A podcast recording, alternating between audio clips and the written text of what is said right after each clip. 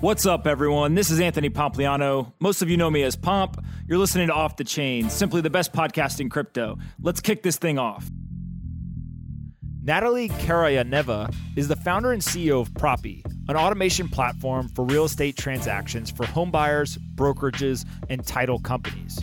In this conversation, we discuss growing up in Russia and Bulgaria, the current fundraising environment for blockchain companies, how real estate markets are evolving globally, and where international investor demand has gone for US based real estate. I really enjoyed this conversation, and I hope you do as well. But before we get into the episode, I want to talk about our two sponsors today. That's right, one of them is American Airlines. They're the only company that I trust with my life while in the air. Head on over to AA.com, get you an AAdvantage number, and start booking flights. They go anywhere you want to go. Seriously, though, American's the only airline that I fly. If you head on over to AA.com, they got all kinds of flights. You could fly to Miami, you could fly to China, you could fly to Europe, South America. They probably even got one to Antarctica. Head on over to AA.com. I'm Executive Platinum. Get upgraded every time. But if you fly anything else, that's all right. I'll see you at the airport. I'll just be getting on the nice planes on American. So AA.com. Now, our second sponsor today McDonald's. That's right, Mickey D's. Everyone knows the best restaurant in America. Why? They're consistent, they're cheap, and they got great food. There's not a person listening to this that's going to tell me they've gone and eaten a Big Mac or a McFlurry or a McChicken or how about a large fry? You walk out of McDonald's every time saying, mm damn, that was good. That's right, McDonald's. There's one on every street corner. Head on over to McDonald's. So go check out American Airlines and McDonald's, the two sponsors for today's episode. Now, before we get into the episode, though, don't forget Off the Chain is not only a podcast. Every morning, I also wake up and I write a newsletter to 40,000 investors analyzing the Bitcoin, blockchain, and cryptocurrency industry. Head on over to offthechain.substack.com. That's offthechain.substack.com and sign up today. Now, let's get into the episode with Natalie and see what she's got to say. Anthony Pompliano is a partner at Morgan Creek Digital. All opinions expressed by Pomp or his guests on this podcast are solely their opinions and do not reflect the opinions of Morgan Creek Digital or Morgan Creek Capital Management. You should not treat any opinion expressed by Pomp as a specific inducement to make a particular investment or follow a particular strategy, but only as an expression of his opinion. This podcast is for informational purposes only. All right, guys, bang, bang coming to you live from the new Off the Chain studio. Not really, we just moved the office around. Uh, but I'm here with Natalie. Uh, thanks so much for coming to do this. Sure. Thank you so much for inviting me. You got your Propy shirt on, ready to go. Absolutely. I love your new office. ABC always be closing. I like it. Um, all right, let's uh, let's jump right in. Um, you are not from the United States, and you've got an awesome story. So you were born in Russia. Yeah. Right and then eventually ended up in Bulgaria. Kind of tell us how. Yeah. Uh, what were you doing in Russia and then in Bulgaria? Yeah, absolutely. So uh, I uh, was studying software engineering in Russia, and at the age of 19, I moved to Bulgaria, established my first engineering company. That's my how my entrepreneurial career started. Uh, and uh, for 15 years, uh, I was uh, building and constructing real estate in Bulgaria. And then I thought, well, actually, I want again to build software. And so, knowing all the problems I've uh, experienced uh, in real estate, I relocated myself to the US four years ago. And this is how the story of Propy started. All right, let's talk about school in Russia. Okay. what is that like? I'm assuming it's like school in most other countries. Absolutely. I think in America we have this uh, vision of like Russian kids going to school and sitting there from 5 a.m. to like 10 p.m. and just being told, learn. yeah, learn how to code and spy on the U.S., right? yeah. How You can't say that joke. That's not allowed. Yeah, yeah. All the Americans are now turning off the podcast. Wait, but no, what, what is well, that like? Actually, in, it's, a, it's a great point that recently we had one account at Propy that we didn't pass uh, the background check with mm-hmm. them because of my Russian background. They were uh, very uh, uh resistant to, to give data to a Russian founded uh, company. Crazy. But, yeah. All right. Um, so what so what's school like in Russia as you study computer science? Um, yeah, so uh, it it's an international university of nature and computer science close to Moscow. Uh, and the beauty of this university is that the first two years you have to learn uh, many subjects, including software engineering. Even if your major, like mine, was uh, um, environmental scientist, and then the others were lawyers, uh, economists. They had to learn how to code. Oh, everyone learns. Yeah, the first two years, everyone had to learn how to code. Uh, and I just loved it. That was my first experience with a computer. Before that, I never touched the computer, even though I had a dream to, to do it. And but this uh, led me to actually transition from the environmental studies to uh, coding engineering department. And I used to help all the like uh, those artistic majors to code and and, and do their work uh, the first year. Yeah, that's awesome. Um, all right, so you learn how to code, and you pretty much know, hey, I'm going to go do this instead of uh, the environmental work. Um, why go to Bulgaria? Um, our university was international. Okay, and you're so, putting that in air quotes. Why are you putting yeah, that in air quotes? Uh, because uh, the only international students we had was from other post-communist country, which was a Bulgarian group. Oh. Uh, and so, yeah, I, I met uh, my um, now ex-husband mm-hmm. in the university. I relocated myself to Bulgaria, and um, yeah, so this is how I ended up uh, in Bulgaria. Um, so most people know that uh, I'm fond of Bulgaria now. Uh, now yeah. that uh, Polina is in my life, um, yeah. and uh, I've been to Bulgaria numerous times. Where in where in the country were you? In Sofia? Um, I used to live in Sofia, in Plovdiv, in the on the sea coast. Uh, right now, our engineering team sits in Sofia, mm-hmm. but before that, I was constructing resorts on the sea coast, so it was a, a lot of fun. It's nice there. yeah, it is beautiful. you you know that. Yeah. uh, so what is that like? Like how? How do you go from software development to building resorts? Yeah. Um, so my first company was in a small garage, and I was um, coding simple applications, primarily web applications for small businesses and some real estate developers. And then Bulgaria, as you know, it's a new European Union country. Uh, they uh, announced uh, that they will join the European Union. So suddenly, those British investors were coming to Bulgaria uh, to acquire properties and build. And I was looking at the f- couple first buildings appearing on the seacoast, and I thought, okay, it looks like uh, it's a very capital intense and lucrative business.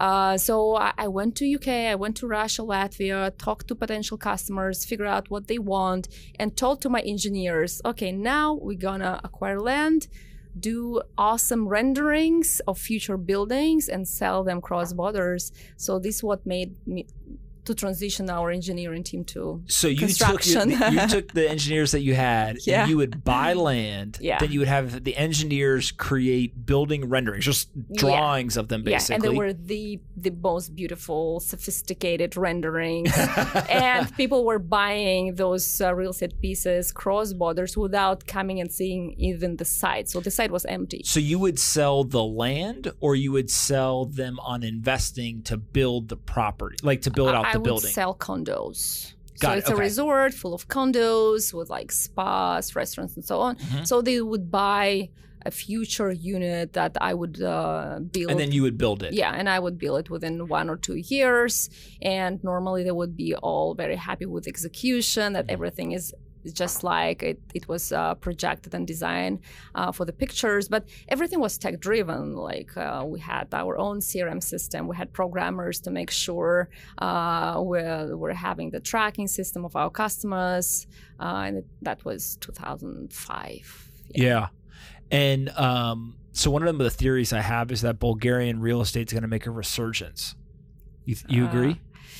Well, with the reason I decided to relocate myself from mm-hmm. Bulgaria is actually we my company was able to drive all that interest to Bulgaria from Russia, Latvia. So UK was uh, uh, interested there anyway. You know, they they're they love real estate globally. Uh, but then 2009 and 10, the interest started to decline. So there is there is no more such an interest from, from foreign investors. Not only uh, because um, there is a decline of those international home buyers, but also the economic situation, the political is, is really depressing there. Um, so yeah, as soon as w- there is no such um, an influence from direct foreign investment, the local uh, community also stopped investing in real estate, and it's very affordable. Uh, so yeah, I would agree that the the real estate industry they won't uh, see anymore. Oh, you think they won't see any more uh, Uh, interest? no. All right, here's my theory. Ready? Tell me, yeah, so before Instagram, nobody really knew about Iceland, yeah, right? And then all of a sudden, some people go and they take a picture in Iceland and they put it on Instagram and it's like, oh my god, it looks so beautiful. yeah, And now Iceland's popping off. Like Yeah. everyone loves Iceland, Yeah. right? and there's a bunch of these places around the world where that's happened. Bulgaria is a place that a lot of people don't know about. They couldn't find Yeah. it on a map, you know, etc. Yeah. But they have the sea, they've got the mountains, etc. At some point over the next five years, my guess is that people are going to Yeah. quote unquote discover Bulgaria, yeah. and then they're going to all start going there, and, Yeah. and it's like this whole thing. So this what I did in 2005, 2000, 2010. You did that 15 years ago. Yeah, I actually opened the eyes of Russians, which is huge population. I opened their eyes to Bulgaria. I invited uh, TV shows there, reporters, uh, influencers like yourself. So what might happen now? I'm not. I'm not a Russian influencer. Yeah, but what what may happen now is uh, an American influencer will drive an American interest to Bulgaria, and maybe we'll he- we'll see a new wave in Bulgaria uh, to be discovered by Americans. Yeah. I, I think. Uh, I think it's going to cool. happen. Yeah, We'll see. let's do that. All right. So, uh, how much did a condo cost at one of these resorts? oh, it's super cheap, like fifty thousand dollars. Fifty thousand dollars for a condo, and that was in two thousand five. Uh, right now, you can buy a property for fifty thousand dollars with uh, one bedroom.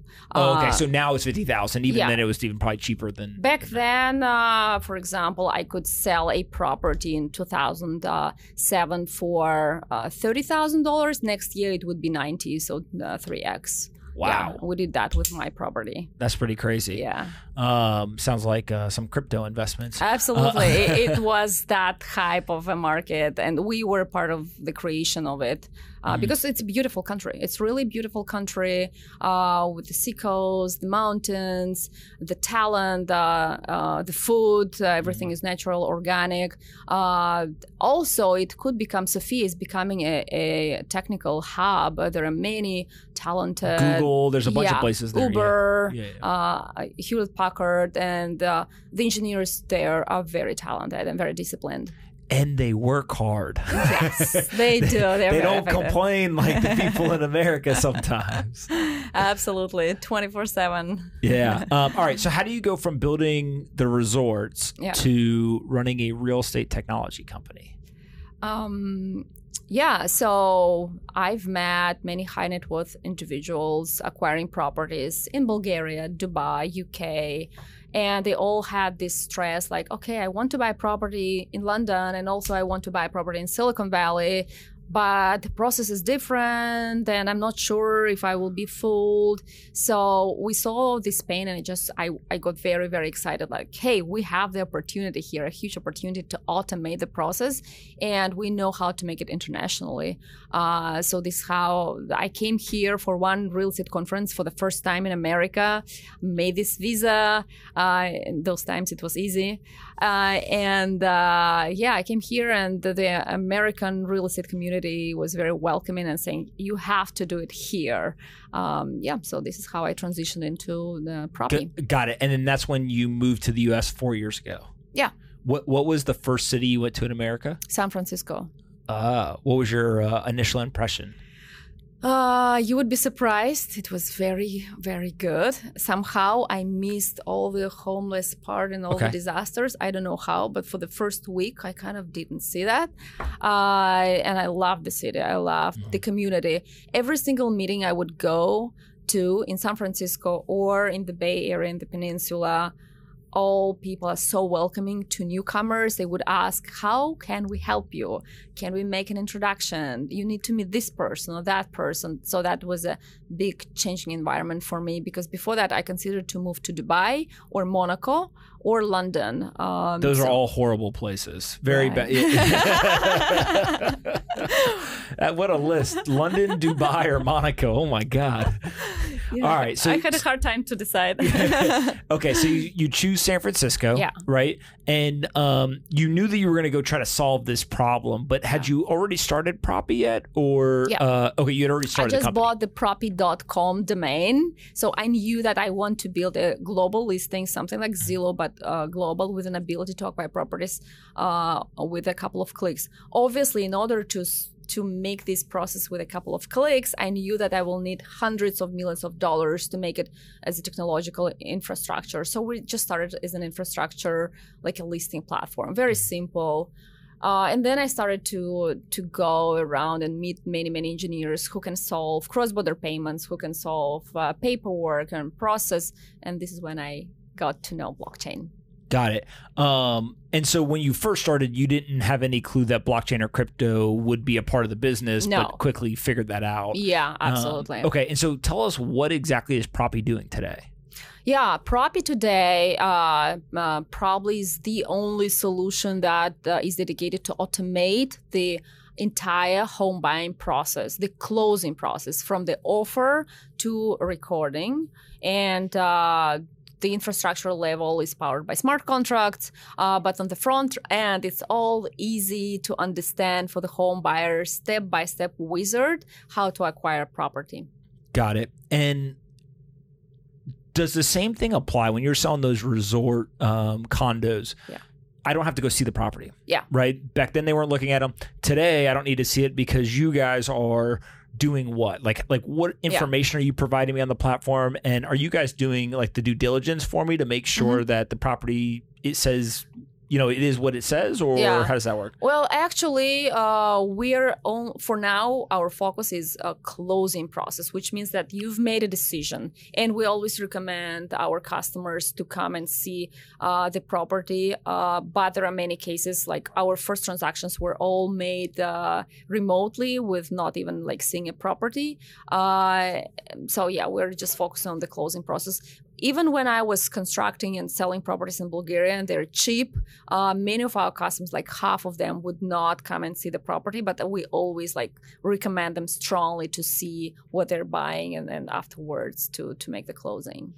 Got it. And so today, if I find a property that I want to buy, do I need to have that property on Propy? Like, it, does it already have to be listed? No. Or I can talk to the seller and say, hey, let's go ahead and actually finalize this transaction, go on Propy, create an account, etc.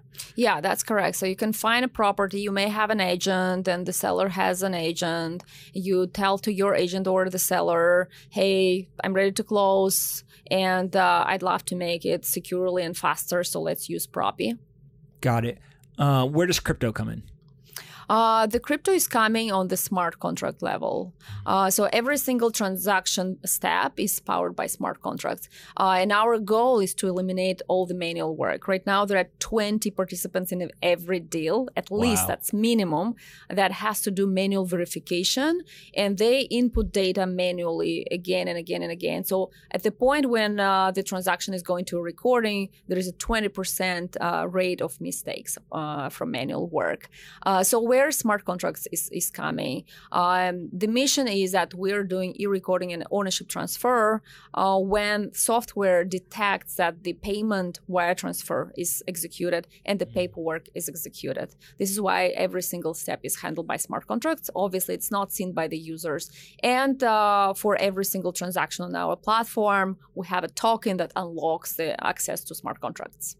And do I need to buy the property in crypto? Like, do I pay in Bitcoin or Ethereum, uh, or can I pay in dollars? You can do both. You can do any okay. currency. Uh, we work with 40 currencies, uh, fiat, and all the cryptocurrencies. We did transactions in Bitcoin, Ether. Uh, What's the weirdest one? Uh, well, not the weirdest, but I love this first transaction that we did 2017, the first ever blockchain uh, and a powered transaction. It what happened? In Ether, and uh, the the buyer Michael Arrington oh, bought that a guy's property. Horrible. that Michael Arrington, what a bad guy. he did a good transaction though. no, Michael's great. Yeah, obviously. I know, obviously. And I tried uh, to get him to come and deals with us. I, I hey man, let's go. Yeah, I know he's listening to this right now. He, he's probably laughing right now. All right, go ahead. Absolutely, regards. and um, she said regards. well, sitting here in New York, exactly. and Michael being in um, yeah. Um, so the uh, the transaction was fabulous in a sense that um, Ether were transferred uh, to acquire property mm-hmm. uh, in Ukraine. The seller was in New York, uh, and the smart contract hold the funds till we get the data uh, that the paperwork is in place and the signature with notary is approved and notary actually uh, approved the transaction on the platform. And then once the ownership transfer happened, which we had a data uh, on uh, because of our uh, governmental pilot, uh, the smart contract re- released the funds to the seller and to other parties associated. So it actually disrupted the escrow function uh, entirely. So that was the the uh, the interesting part of the uh, transaction back then, and what this is what we're aiming here in the U.S. because the majority of our deals here are happening with wire transfers in dollars. It's like ninety nine point nine percent, uh, and we're aiming to do the escrow function with smart contract capability. Got it. And so, in that first transaction, uh, Mike was sitting in California the seller's sitting in New York, but the property's in Ukraine. Yeah, that's correct.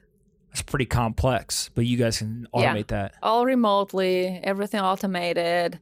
Everything is uh, recorded and there are hashes on smart contracts now. You can go to Etherscan, find the transaction, see the movement of money. Yeah, it's pretty good.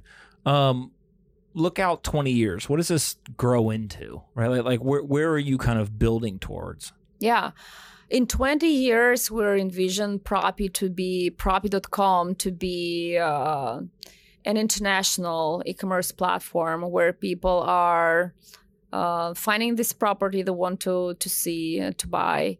Uh, they would see it and they would come and w- they would have an experience like on Amazon.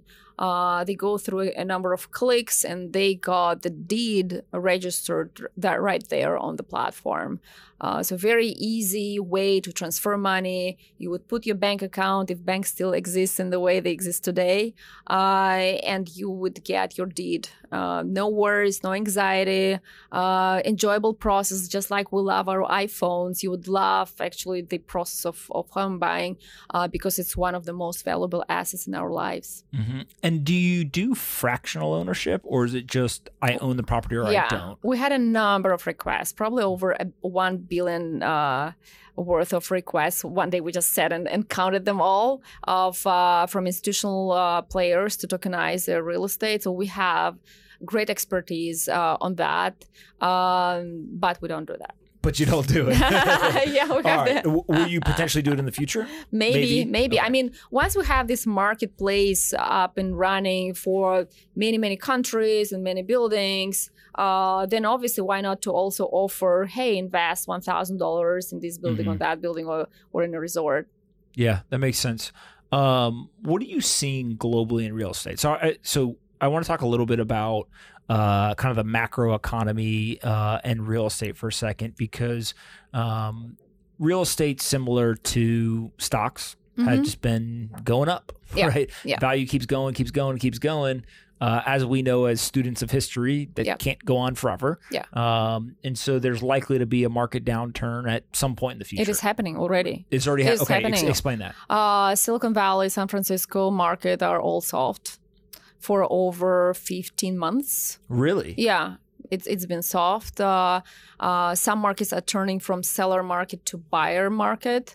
Uh, Dubai had a disaster in the last two years after uh, even announcing the Expo 2020, and everyone was hoping that the market will uh, outperform, uh, mm-hmm. but instead it, it had at least 40 uh, percent down rate. Um, so yeah, you're right. We're in this uh, time when the, the, real estate market is softening globally, but at the same time, there are so many uh, emerging markets where the properties are um, underestimated, like Bulgaria, for example. It's still a very, very affordable market, and uh, there are a number of countries where they just figured how to avoid fraud and make more efficient title registry.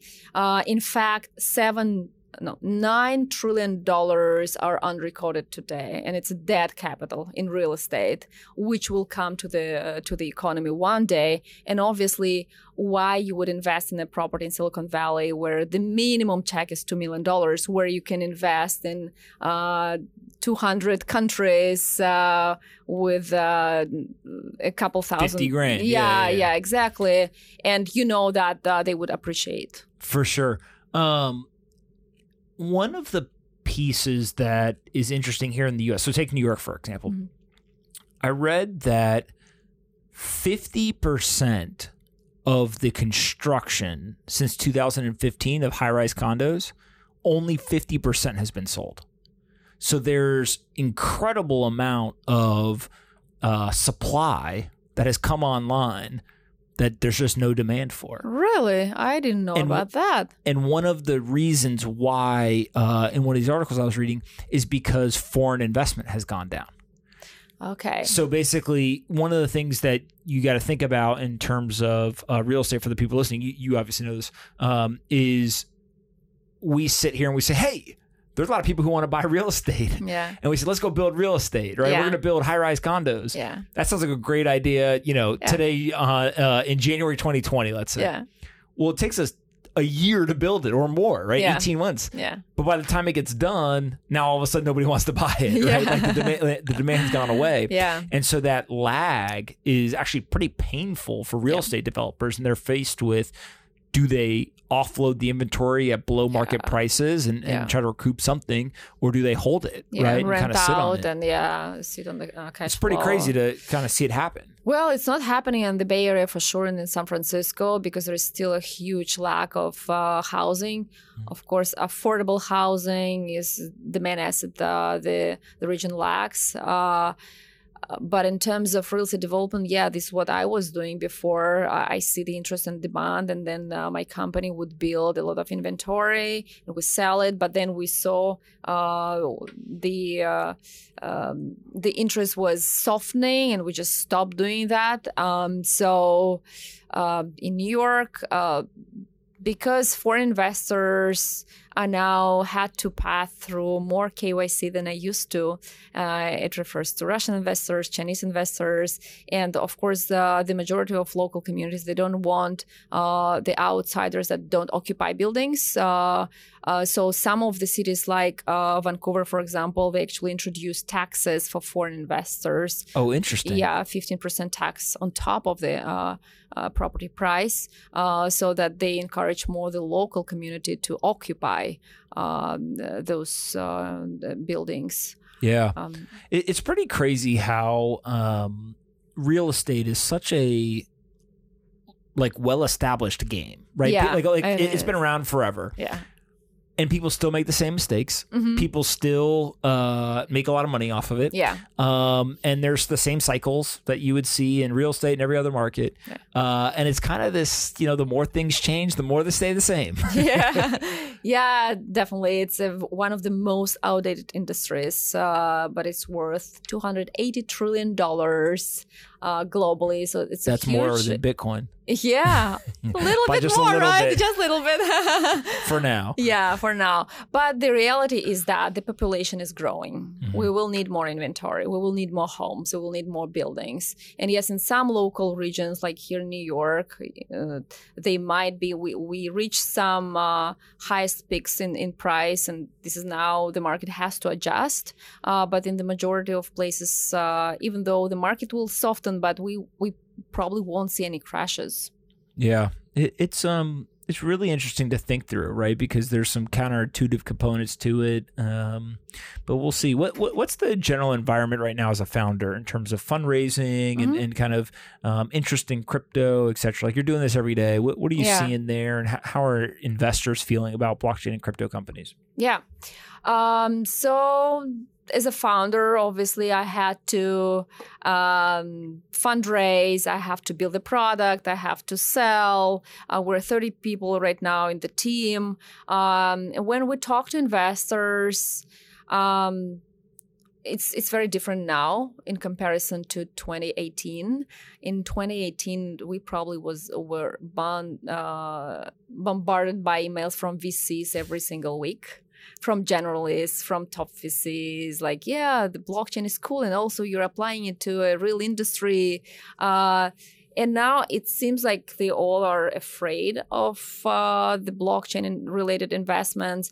But in every single VC that is not focused on the blockchain, they always have this young associate or young partner that is super excited uh, about cryptocurrencies and, and uh, uh, blockchain. And they always try to push through the senior uh, partner or, or investor uh, to find a way still to, to be uh, at least to research or, or to invest. Do you think that that changes in the short term, or do you think that it feels like this is going to be how uh, the sentiment will be among venture capitalists for a while? Um, it's a hard question. Yeah, I'm not sure. Probably, uh, it. Yeah, maybe two, three years it will be staying the same. Um, but I see more and more VCs, traditional ones that are not focused on uh, blockchain, have uh, still blockchain-related companies in their portfolio, and they start to perform. Uh, they start to have exits, acquisitions, uh, so they tend to prove themselves as very valuable businesses. Yeah, so it's kind of like if they see success in the investments they've already made, they'll get more excited and, and Yeah. kind of pour capital. I, I think Yeah. it makes sense. Yeah, especially those that are now that have invested in Ripple on in Coinbase and now they became giant companies. Obviously, they uh, they tend to be those that can attract more LPs and more investments. The Mhm. same with venture capital and early stage startups. You, you mentioned Ripple. Has anybody bought a house or property with XRP yet? We had a number of sellers uh, listing in XRP in 2018, uh, but then we didn't have any sales, No sales? unfortunately. Yeah. Oh man, Brad would have been excited. I know. Uh, I I think he actually retweeted uh, one of those listings, uh, but at at that point, the majority of people uh, felt that they had to hold and and wait uh, the Mhm. market to recover, which never happened Yeah. till now. Well, we'll, we'll see what We'll happens. see, right? We're believers. Absolutely. What um what, what's the one lesson that you've learned uh building Propy? Like like right now Just one. the- well, just at this point in time, like what like what's the one big takeaway that you have so far that maybe when you went into building the business you didn't know or, or think about, but now you're like, oh, this is what I've learned. As a founder, right? Yeah, of course. Blockchain space. No, just company or, building. um, probably um, be ready to learn every single week. Like the very often we would discover something like, hey, that's the path to go, and we would stick to it for two, three, four months, and then we would realize, oh no. Uh, that's a mistake. So every single week to be learning, reading, and asking uh, successful people in your field that uh, that have already proved for their mentorship.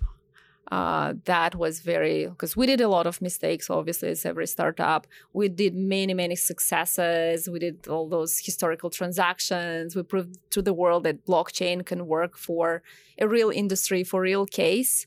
Uh, but just never stop learning. And there are so many amazing books um yeah I'm just asking on twitter like following you and seeing what the what articles people are reading and liking. This is helpful as well. I, it's one of my favorite things I do because people actually find really high quality articles. yeah. Like I, I tweeted it, I don't know, one Saturday and tweeted it again. And I genuinely was interested, like, what are people, you know, reading? Um, so I could kind of be lazy and just have Yeah. them send me stuff. And then uh, it was so valuable that I just kept doing it. And yeah, now I'm and like, then oh, it became a routine, right? Yeah, it's amazing. Yeah. and we follow that. I can't believe all these smart people are actually sending me stuff to read. Yeah. Um, but what, what um okay, so, so being willing to learn something new every week, do you do anything from like a habit standpoint that uh you do intentionally for learning? Yeah. Uh, yeah, we, we just uh, discussed it uh, now with your colleague uh, that Joe, Joe's Yeah. sitting in the corner. Joe's got a new desk. He's he's fucking balling over in the corner. Thank you, Joe. Yeah, and he updated me with your fantastic metrics that you're doing so great with the podcast. Like, Don't tell anybody that we have 10 million downloads a month. Come on, don't don't share that. So, congrats. I wish you guys Um, could see Joe's face. Joe's bright red and he's dying laughing because it's really 12 million downloads a month. All right, go ahead. That's a great asset, actually. Um, I think you you guys are a great team. Um, yeah, back to routine. Uh, Joe's just trying to sell ads. That's all. all right. So great team. Yeah, absolutely. Great team. Congrats on that. And um, um, your previous podcast was fantastic as well. Uh, this book.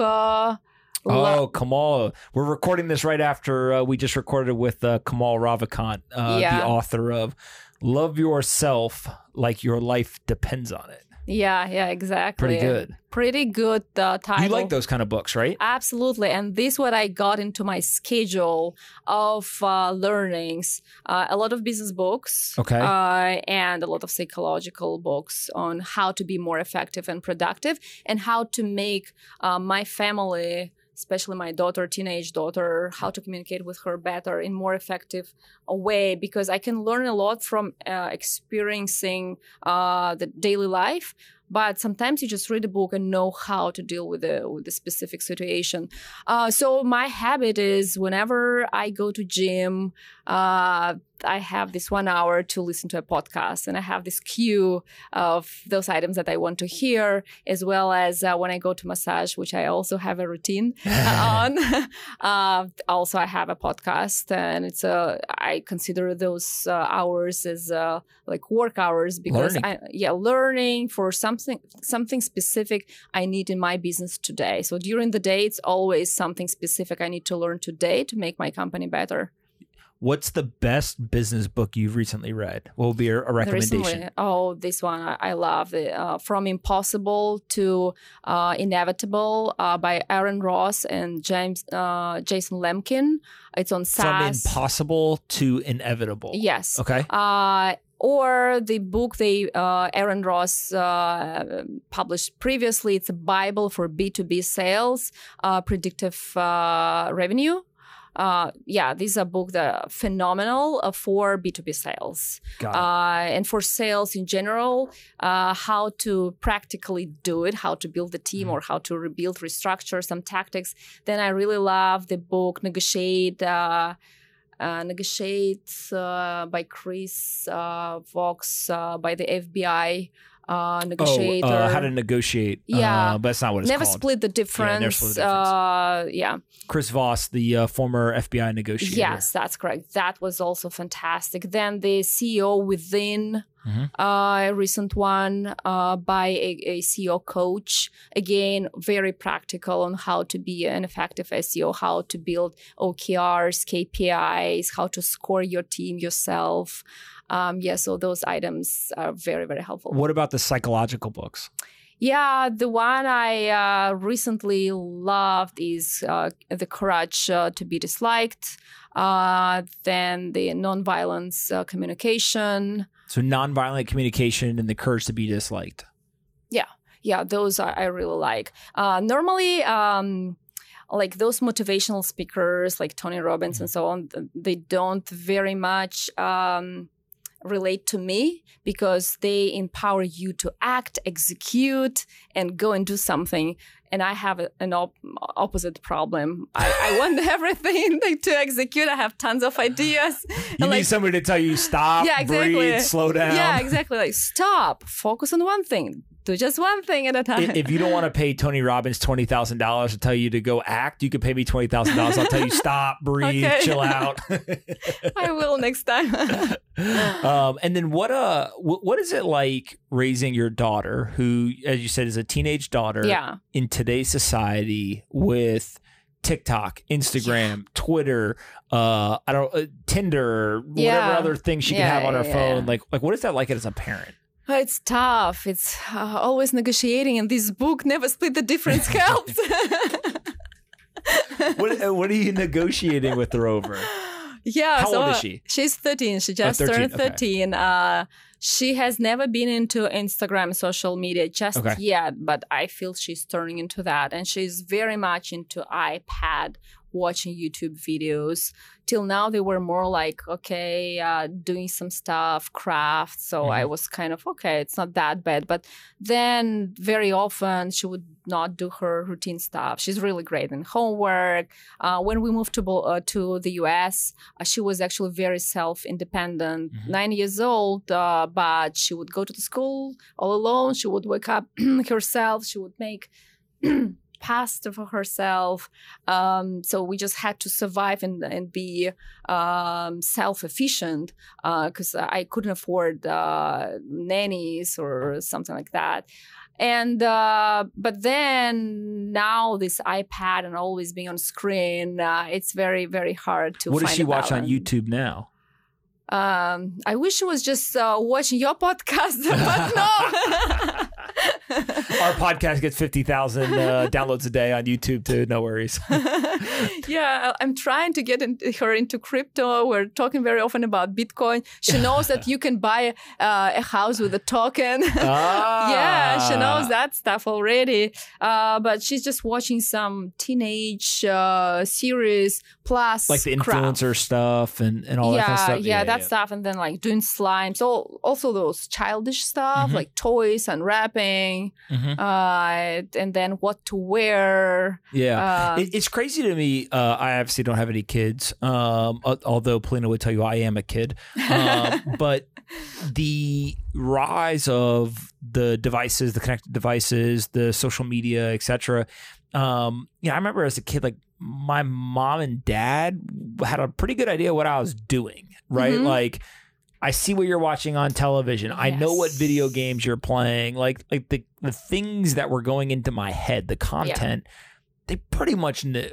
yeah. I feel like parents don't know that anymore. Yeah, right Or at least they have, a, a, they have a harder time knowing what their kids are doing. Absolutely, yeah. Um, which could be good or bad, right? Look, you got a kid that you know wants to learn and some stuff. age, yeah, they just need to know that they have borders because sometimes with internet, uh, they feel they can do whatever they want, but Well, they can. They can do yeah, whatever they, they want. actually You don't. can. You don't want them to. Yeah, yeah, yeah. But there are many apps with like parent control, but it's an additional work for a parent. Okay, you have again those apps you have to control, see yeah. what's going on. But uh, I agree with you.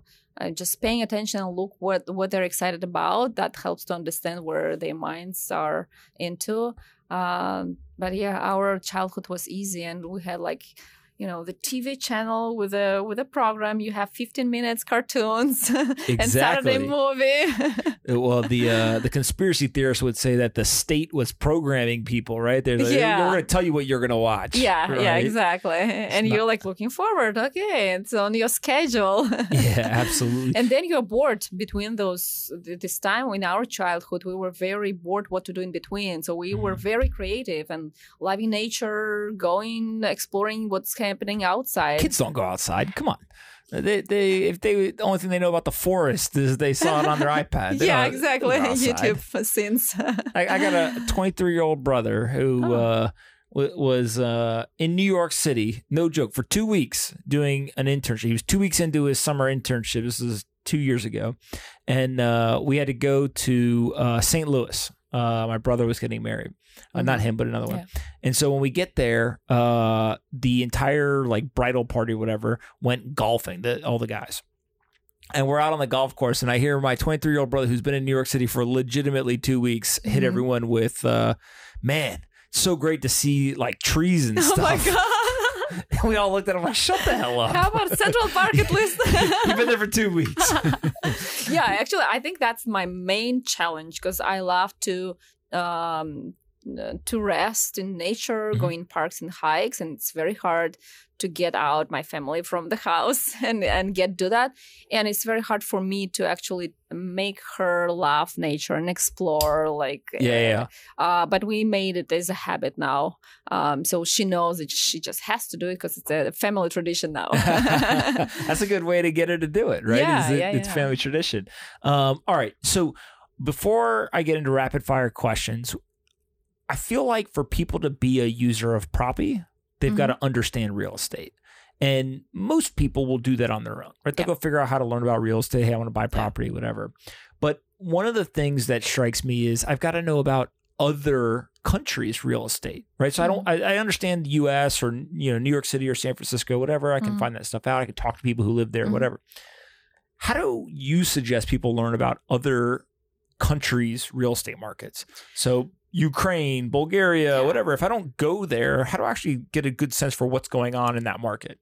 I think that that would what will happen in 20 years with Propy or with another competitor. This what will happen. We'll no, have with Propy. Come on. of course no um, the uh, the world will will come to a one platform that they have trust to eat. like in amazon uh, we have the trust that the good will be delivered uh, then there will be one platform where you will be able to to trust that the value of a certain property in Bulgaria or London is the one that uh, should be, and the property is actually physically there. Because what happens in other countries, they don't have MLS systems, they don't have National Association of Realtors at all, and there are just many, many frauds. Agents very often they are fraudulent, they're not licensed. Uh, so there are a lot of scams happening, and you would want you wouldn't want to risk and buy a property this way. So now you know, okay, maybe I want to buy a property in Sofia for like I don't know thirty thousand dollars, which is nothing, but it's it will appreciate potentially. Uh, and then uh, you have to go there. You know, you have to invest time. Uh, with a platform in the future, uh, you would just trust the system. You would read what's going on with the country, with the economical and political situation. Uh, you will trust the valuation because it will be based uh, on data. Uh, yeah, so this is how I envision that the world will be more in real estate will be more uh, open, transparent, uh, and maybe even a little bit uh, homogenic. Because right now we have so many differences, uh, Mhm. but maybe at some point we'll actually will come to a more homogenic market. Yeah, it's pretty crazy to think about uh, how much real estate has changed, yet how fragmented the Yeah. knowledge is. Yeah, yeah, Right. very fragmented. Yeah, and the process is very uh, full of frictions. Yeah, What do you think the most important company in crypto is, other than Propy? in crypto company, not protocol. You could name a protocol. Well, I'm the believer in Bitcoin, and uh, I'm- Great answer. Of course, uh, the Bitcoin standard, right? Uh, I just respect all the teams uh, that are working on the protocols. Mm. Algorand, Near, Ethereum. Uh, we're developing Ethereum, so we see a lot of negative parts as well. Uh, but I think, I mean, the main thing now is to have the real adoption. This is what we are aiming. Uh, to have those enterprise and we have the support of us institutional uh, partners already. Uh, then when we provide the value when we see uh, finally that blockchain brings the trust and change to the industry like real estate uh, then we need all those protocols the underlying technology the first level uh, layer and the second layer. Uh, and so it's amazing that those teams are working on developing them even though still there are no real uh, volume happening on Mhm. those networks Makes sense. What uh, what's the one regulation or law that you would change or improve if you could? Of course, you know this one.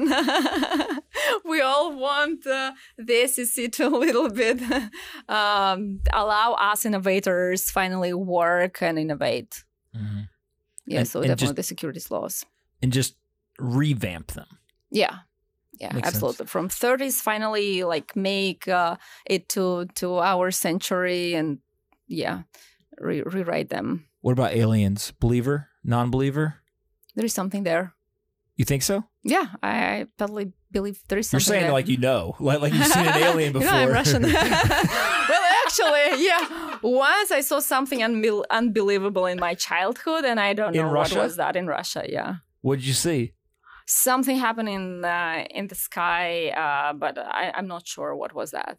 What like it was like lights or what? A lot of lights, uh, different colors. um yeah, there were some speculations that there were some experiments with some rockets nearby in the near city. But uh, I I was born in a nuclear power uh, plant um, serving city, so we were only twenty five thousand people in the city, only engineers, uh, and um, it's a small town to see such a thing, uh, random thing. Uh, yeah, but I don't know about aliens. Maybe not aliens, but there is something there in the universe. Oh, there's definitely aliens. Come on. the uh just so I can put it on the record, uh, I read yesterday that um there's uh a star that is close to the sun and previously that star there was a planet Mhm. revolving around it, Mhm. right? That's been known since 2016. Big deal. There is now speculation and confirmation there's a second planet revolving around that star. And so I don't know what that means. Yeah. Like it's in like the Hollywood just habitable uh or habitable area, right? Uh, Yeah. I said that word really funny. That's fine. yeah Um ha- habitable uh type planet. yeah Second one, all revolving around this star. And so, of course, I tweet it, right? Because, Yeah. you know, I, I basically have uh, only two types of friends on the internet people who like crypto or people who like aliens. Um, and immediately people start tweeting back at me that it's four light years away. Mm. I don't even know what that means. That's far as shit, though. yeah right? And they still think that four light years away could be a planet in which life could exist. Oh wow Can't get to it, but we can somehow see it, I guess. yeah yeah yeah oh my god yeah this is scary to me When, when you were in school in Russia, how many planets did they tell you there were? Ah, In it- America, they told us nine. They tell you guys nine, or they tell you more? yeah in the sun system yeah, yeah. nine nine yeah planets. yeah and now suddenly there are over a thousand. yeah I don't know where the other yeah You know, 991 of them came from. Um, but it, but it's pretty crazy to think about in Yeah. terms of you know you're dealing with space and property here in, Yeah. uh, on Earth. yeah There's a whole solar were- system out there. yeah there is a whole universe there where it's such a small uh, planet but also it's fascinating how we're built as humans uh, how our system is self-sufficient we have this intelligence we're building the artificial intelligence. Well, some of us have intelligence. They- yeah you- I've seen some people on the internet that are uh, a little shaky yeah, on that. I, I've seen them You've seen them too? Yeah, in our community, I've seen those too. All right, what one question do you have for me to uh, to wrap this up? Uh, the one question I would have is um, what what is the kind of a founder you believe in uh, to succeed, like generally? simple. They don't give up. That's it. I, I'm a big believer that um, building a company is really fucking hard. Uh, and if you want to put yourself through that pain, you have to have one very important quality, and it's that you will literally take every punch right on the chin. Like you don't care. You're not going to give up. And if you can have that mentality, you got a shot. Not Mhm. guaranteed to succeed, but you're at least in a Get position shot. where you can be successful. Um, and you got to have a lot of things go right. You got to find the right people, got to build the right product. All that stuff's got to happen. Yeah. But if you don't have that quality, you're dead in the water. There's Yeah. no way you can build a company. How do you estimate, evaluate one founder if they have that quality or not? I don't know if you can necessarily evaluate it Yeah. as much as uh, you're looking for um, other things in their life that they've gone through that are hard that they didn't Mhm. give up on. Mhm. right and so Yeah. like it's kind of this belief um i call it uh the warrior theory i've never actually Uh-huh. shared this before so the warrior theory is basically if you take somebody who joins a warrior culture whether it's you know developed nations army or some kind of you know crazy wild uh unsophisticated thing warrior theory is that if you put a warrior in that situation whether it's their first day or their last day, they are predisposed to being successful. Mhm. But the difference between the person who it's their first day versus the last day is the warrior who it's their last day they've been through a lot. They're just they're literally war hardened, right? They, Yeah. They've been through it. Like yeah. like they have mental armor. They they, they are ready to handle anything because Yeah. they have seen themselves perform over and over and over again in combat. Yeah. Yeah. The person who's their first day, they believe that they have it, Mm-hmm. but they've never proven it to themselves. Yeah. And so that doesn't mean, hey, you got to go start a bunch of companies or anything like that. It just means somebody who's been through a lot of hard things in their life immediately is better positioned to handle the next hard thing because Yeah. they themselves know I've been through a lot of shit. Yeah. Right? Yeah. And so I think that that's something that, um, you know, And and are you normally born as a warrior, or you can uh, Oh, I think it's- educate yourself? I, I think that uh, people who are not warriors are just warriors that haven't been trained yet, Yeah. meaning that it's all mindset. Yeah. right? It's like it sounds stupid and, and super cliche, whatever. Yeah. But at the end of the day, it's not what happens to you, it's what you do about it. Right. yeah. And so like entrepreneurs are better than anybody. Like there's the shit entrepreneurs deal with on a daily basis, people that don't go through it have no clue. Yeah. Like, literally, you can wake absolutely. You know, server basically melted down. Yeah. Fuck, right? Okay. No, press came out. Look, we're so great. Yeah. Oh, wait. Uh, somebody on Twitter screaming at us because you know they lost their login or whatever.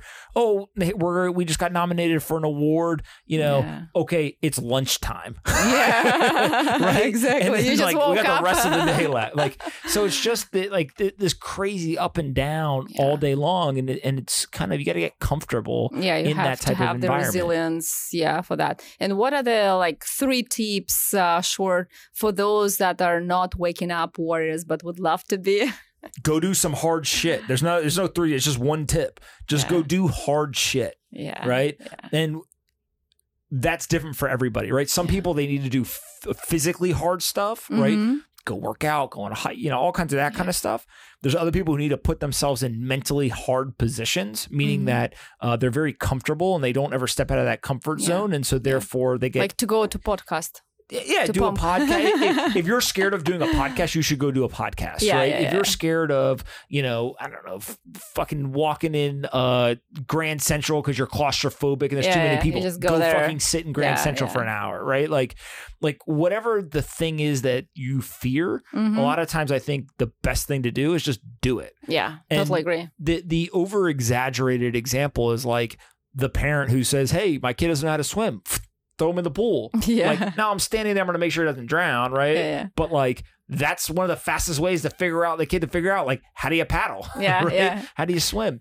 Um, so, so I think like that stuff uh, generally in life um, is important.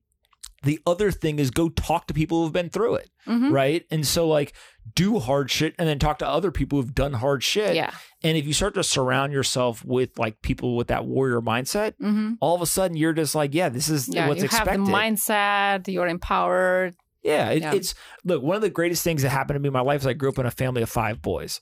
Right? oh yeah Why? yeah I, I heard about that Because you can't be soft. Like you, you just couldn't be. Literally, if everyone wanted to do something and you didn't want to do it because you were Yeah. scared or nervous or you know it was hard or whatever, the other four not only did it and you didn't, so you felt left out. yeah But they made fun of you while they were doing it. right? yeah So eventually you just realize, like, all right, well, like, yeah might as well i go do mean this.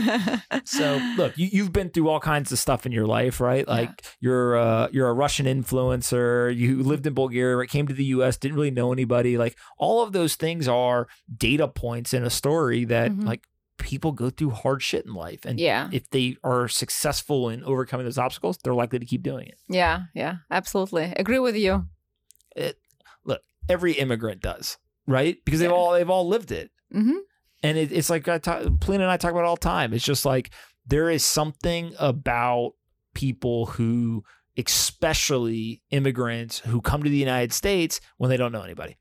Yeah. And especially from a post communism country, you just are born to be resilient. And uh, if you're already here, you relocated yourself, that's uh, a very, very good sign that you go through hardships. You got here, so you're a fighter.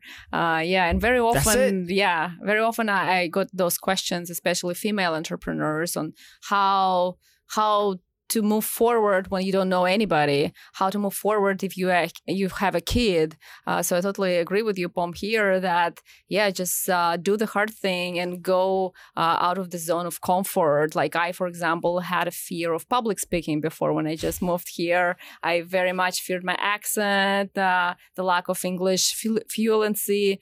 Uh, you see now again i'm making the mistake. Uh, but just going there uh, out of the zone of comfort and then you become uh, an expert in that and even you have fans and you influence people's life and so you start enjoying something that you used to fear. Yeah it's yeah. practice. Yeah exactly. Right? Like yeah how uh, uh, I, I, always am shocked by people who uh, believe that you're going to be good at something and you never practiced it. Mm-hmm, mm-hmm. Right? I literally have never met anybody who's just naturally like the best at something. Yeah. They might be good at it. They might be predisposed to be good at something. Right? They might have certain talents that make them good at something, but they're never the best. And mm-hmm. so you got to be the best. Yeah. Go fucking practice. Exactly. Yeah. All right. I'm getting off my soapbox. Where can uh, where can people find Propy? Propy.com. Propy.com. Yeah. All right. What's the Twitter handle? Uh, at Propy Inc. At Propy Inc. And what and uh, what's your Twitter handle? At Na- Natalia Propy. All right, at Natalia Propy. Yeah. All right. Thank you so much for Easy. doing this. Absolutely. Thank you. I enjoyed it very much. Long Propy, short all the soft people in the world. Yeah. hey everyone, Pomp here. If you like this episode of Off the Chain and want to help us take crypto to the top of the Apple, Spotify, and other podcast charts, please do us a favor and rate, review, and subscribe. To review, simply go to the Off the Chain homepage, scroll down until you see the five blank stars. Taking 15 seconds to fill those stars in and leave a quick review goes a long way in helping us take the entire crypto ecosystem to the top of the charts. I appreciate you listening and see you next time on Off the Chain.